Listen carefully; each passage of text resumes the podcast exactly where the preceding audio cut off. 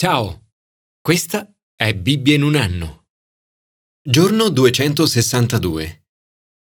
Fin da bambino il piccolo John sembrava destinato ad intraprendere la carriera ecclesiastica nella Chiesa d'Inghilterra.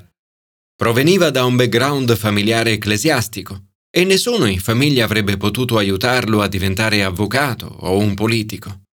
Non era interessato alla carriera militare e neppure a quella medica. Si impegnò fin da subito. Si impose una rigida disciplina, sia interiore che esteriore.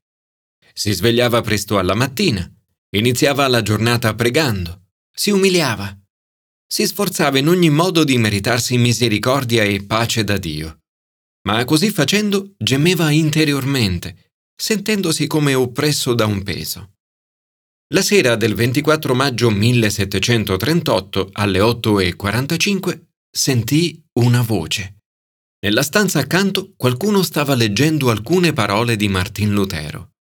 Di quell'episodio ricorda Nell'ascoltare il modo in cui Dio opera nel cuore delle persone per trasformarle attraverso la fede in Gesù Cristo, sentì il mio cuore come sciogliersi. In quel momento, per essere salvato, decisi di aver fiducia in Cristo, solo in Cristo. Sentì con certezza che mi aveva liberato dai miei peccati e mi salvava dalla schiavitù del peccato e dalla morte. Fu così che John Wesley divenne uno dei più grandi predicatori di ogni tempo. Nella sua vita compose più di 40.000 sermoni, predicando la libertà che viene donata grazie alla fede in Gesù Cristo. La sua fede si trasformò da fede di servo a fede di figlio. Era finalmente libero. La parola libertà è la sintesi migliore della vita di un cristiano. Siamo liberi, liberi dal non rimanere più prigionieri del nostro passato. Commento ai sapienziali. Gridare per la libertà. Davide sa di essere amato da Dio e prega per essere salvato e aiutato, perché siano liberati i tuoi amici. Salvaci con la tua destra e rispondici. Essere salvati significa essere liberati in ogni situazione difficile della vita siamo invitati a pregare come Davide. Nell'oppressione vieni in nostro aiuto, perché vana è la salvezza dell'uomo. Con Dio noi faremo prodezze. Signore, grazie perché ci ami. Aiutaci a liberarci. Signore, oggi ti prego per ricevere il tuo aiuto in questa situazione.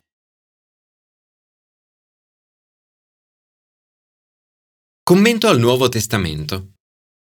Vivere una vita di libertà. Nella nostra cultura la libertà è spesso intesa come possibilità di fare tutto ciò che si vuole, come si vuole e quando si vuole. Ma vivere così non rende veramente liberi. Secondo quanto insegnato da Paolo nel brano di oggi, la libertà viene attraverso Gesù Cristo. Il suo messaggio è che non siamo nati liberi, e che per essere liberi dobbiamo rinascere. In una vita di fede in Cristo possiamo trovare la vera libertà. Molte idee e propositi di libertà falliscono perché non comprendono la vera natura della nostra prigionia. La convinzione della libertà come diritto di nascita all'interno di un particolare gruppo di persone ha spesso dato vita a espressioni di nazionalismo e razzismo ha prodotto alcuni dei mali più gravi degli ultimi tempi, tra cui il nazismo e l'apartheid. Il titolo del film Cry Freedom, Grido di libertà, esprime qualcosa che tutti noi desideriamo. Che si tratti di libertà di etnia o politica, come nel caso di questo film, libertà di parola, libertà di incontrarsi, libertà di culto, libertà di coscienza, libertà economica e libertà individuale, in tutto il mondo le persone gridano per la libertà. Tutte queste forme di libertà sono importanti, ma si possono avere tutte ed essere ancora schiavi. Al contrario, si può non averne nessuna ed essere comunque liberi. Il Vangelo contiene in sé la promessa di altre forme di libertà, ma comincia con una libertà che è più profonda di ogni altra. Cristo ci ha liberati per la libertà Gesù ci rende liberi di vivere una vita di libertà, fede e amore attraverso lo Spirito. Gli avversari di Paolo si vantano di essere figli di Abramo. Paolo li affronta interpretando l'Antico Testamento in modo figurativo e usando forme allegoriche. Ai suoi oppositori dice che ci sono due modi di vivere, nella schiavitù o nella libertà. Spiega che ci sono due alleanze. Voi vi vantate di essere figli di Abramo, ma Abramo ebbe due figli, uno dalla schiava e uno dalla donna libera. La vera discendenza di Abramo non è fisica, ma spirituale. Non basta avere Abramo come padre. La questione è chi è tua madre? Sostiene che a causa della loro ostinazione sulla legge, i suoi oppositori sono nei fatti figli di Agar. Questa analogia rappresenta l'antica alleanza, la città di Gerusalemme attuale, Ismaele, il figlio della carne e di una vita di schiavitù. Questa è la vita che John Wesley ha sperimentato prima della sua conversione. Una vita di frustrazioni e fallimenti, confusione e sconfitta. Essere cristiani significa invece essere figli o figlie non solo di Abramo, ma anche di Sara. Sara rappresenta la nuova alleanza, la nuova Gerusalemme, la Gerusalemme di lassù, Isacco, il figlio della promessa, e la libertà che è in Cristo. Questo è ciò che John Wesley sperimentò il giorno in cui per la sua salvezza confidò in Cristo, e in Cristo solo. Iniziò a sentirsi con il cuore stranamente riscaldato. Questa è la via della pace, della gioia e della libertà. Paolo sottolinea che proprio come Ismaele perseguitava Isacco, i Galati che sono nati secondo lo Spirito non dovrebbero meravigliarsi di essere perseguitati da questi oppositori. E conclude il suo ragionamento dicendo Così, fratelli, noi non siamo figli di una schiava, ma della donna libera. E prosegue Cristo ci ha liberati per la libertà. State dunque saldi e non lasciatevi imporre di nuovo il gioco della schiavitù. L'immagine è quella di un bue accasciato sotto una pesante imbracatura. La circoncisione era il simbolo teologico che rappresentava una religione della legge. Paolo sostiene che aggiungere la circoncisione equivale a perdere Cristo. Cercare di essere giustificati dalle opere è come mettere da parte la grazia. La vita cristiana è una vita di fede. La salvezza non la puoi guadagnare, ma solo ricevere.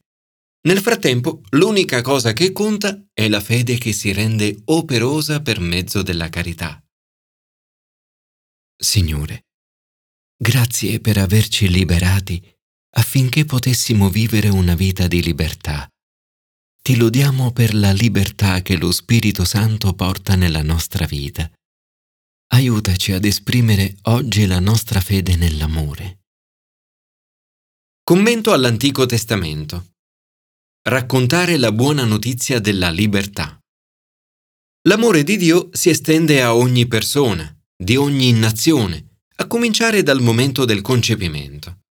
Il suo piano originale era che il popolo di Israele portasse la sua benedizione a tutti i popoli e a tutte le persone, Dio è il creatore dei cieli e della terra.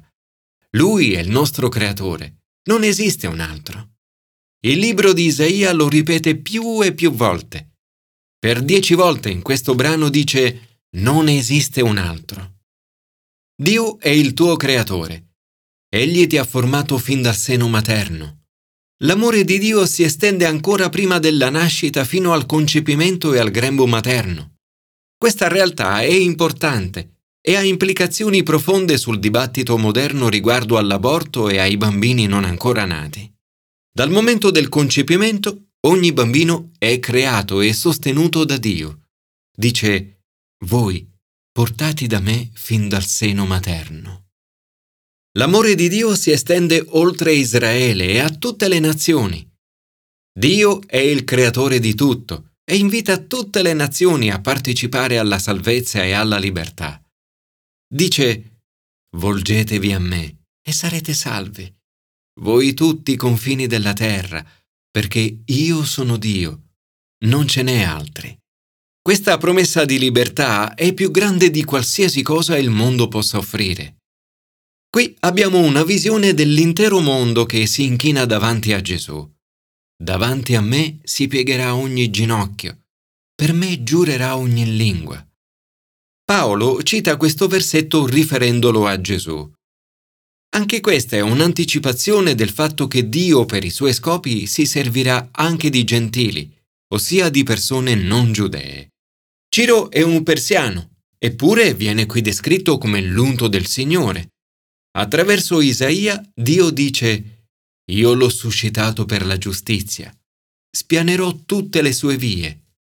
Egli ricostruirà la mia città e rimanderà i miei deportati.